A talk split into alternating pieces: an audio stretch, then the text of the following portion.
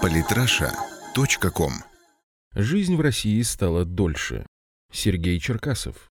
Ни для кого не секрет, что в последние десятилетия в России серьезно увеличилась продолжительность жизни, достигнув показателей позднего СССР и шагнув дальше. И при этом она продолжает повышаться. Посудите сами. Родившиеся в 1990 году жили с оптимистичными надеждами прожить до 69 лет, а уже к 1995 году этот показатель падает до 64,5 лет и остается примерно таким до 2005 года. Но прошло 10 лет, и вот мы видим цифру в 71,4 года. Достаточно неплохой рост. Стоит признать, что путинская Россия смогла добиться больших успехов в продолжительности жизни, чем СССР в рассвет социализма. Кстати, средняя продолжительность жизни на планете в 2007 году была равна 66 годам. Это, конечно, все равно, что средняя температура по больнице. В Конго люди не тешат себя надеждой дожить до 50 лет, а в европейских странах и 80 лет не предел, но все же отражает некий прогресс человечества.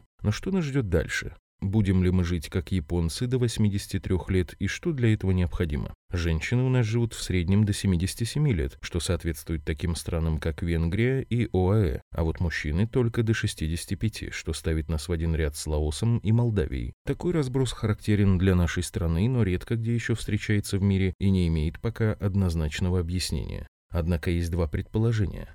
Водка. В стране уменьшилось и производство, и потребление алкогольной продукции, и упала алкогольная смертность. В 2005 году мы выпивали по 15,76 литров на душу населения, а в 2015 году 11,5 литров на душу населения. Меж тем мы все равно чудовищно много пьем. А если человек в пьяной драке получил нож под ребро, это вроде как убийство. Если он пьяный сел за руль и разбился, вроде как ДТП. Но и там, и там истинная причина смерти – алкоголь.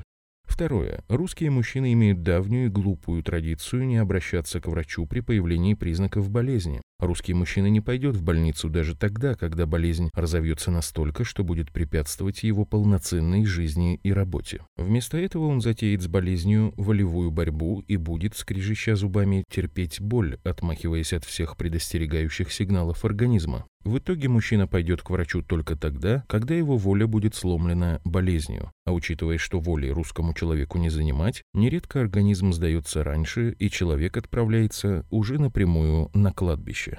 Однако Россия сейчас занимает ведущее место по темпам увеличения продолжительности жизни, основная заслуга в чем, безусловно, лежит на государстве. Тоже ограничение продажи алкоголя в ночное время ввели совсем не по инициативе народных масс. Но есть и другие приятные новости. За последние 10 лет общий коэффициент смертности уменьшился с 15-16 смертей на одну тысячу человек до стабильных 13. Это, конечно, хорошо, однако далеко не является пределом мечтаний. Хотелось бы увидеть хотя бы казахстанские 10 смертей на тысячу человек. При этом стоит понимать, что смертность – это не только заболел и умер, это еще и шел домой, зарезали. В 2000 году у нас в стране было зарегистрировано 31 800 убийств и покушений на убийство. К 2015 году эта цифра уменьшилась до 11,5 тысяч единиц. Однако медленно меняется и отношение людей к здоровью и различным опасностям. Кто пожмет руку человеку, садящемуся за руль в нетрезвом виде? Мы приближаемся к тому состоянию самосознания, которое требует немедленного звонка в полицию без всякого угрызения совести по поводу стукачества. Ведь пьяный водитель может убить и твоих близких. Но этот процесс изменения менталитета медленный, а без него не достичь высоких показателей продолжительности жизни.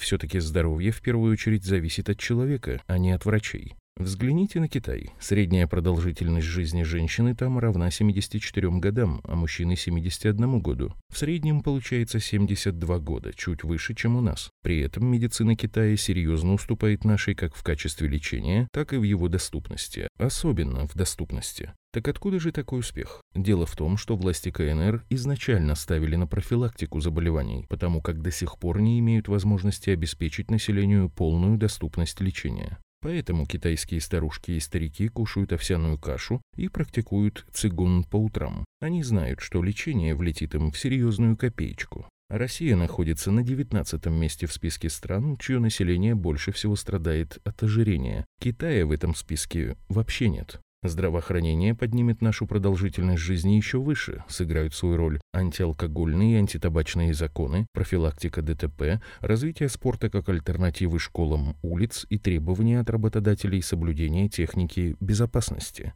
Но главное зависит от нас. 60% умерших у нас в стране скончались от болезней сердечно-сосудистой системы. Еще 15% убил рак. 4% умерли от заболеваний органов дыхания, в половине случаев к этому привело курение. У нас вообще каждый год от смертей, связанных с курением, умирает по 400 человек. Теперь понятно, почему государство делает сигареты все менее доступными населению. Очевидно, что пока женщины к 50 годам не перестанут превращаться в гусениц, а мужчины в беременных пивным бочонком, врачам будет сложно что-то сделать с их здоровьем. Да, в наших городах нет такой велосипедной инфраструктуры, как в берлинских предместьях, и требовать от наших граждан такой же любви к велопрогулкам будет несправедливо. Однако, может, уже пора посягнуть на святое, когда в страну приходят майские праздники, куда отправляются изголодавшиеся по природе городские жители. Все верно, жарить шашлычок и кушать коньячок. Но мало кто идет в пешие прогулки по местным лесам и достопримечательностям. Отчего так? Опять же, как часто мы посещаем врача с целью профилактического осмотра? Всегда находится причина этого не делать, от неудобной работы врачей до банальной лени. Однако, пока тело не станет храмом человека, хотя бы для значительной части населения, нам не ждать действительно высоких показателей уровня жизни. Но здесь все на самом деле зависит от нас самих.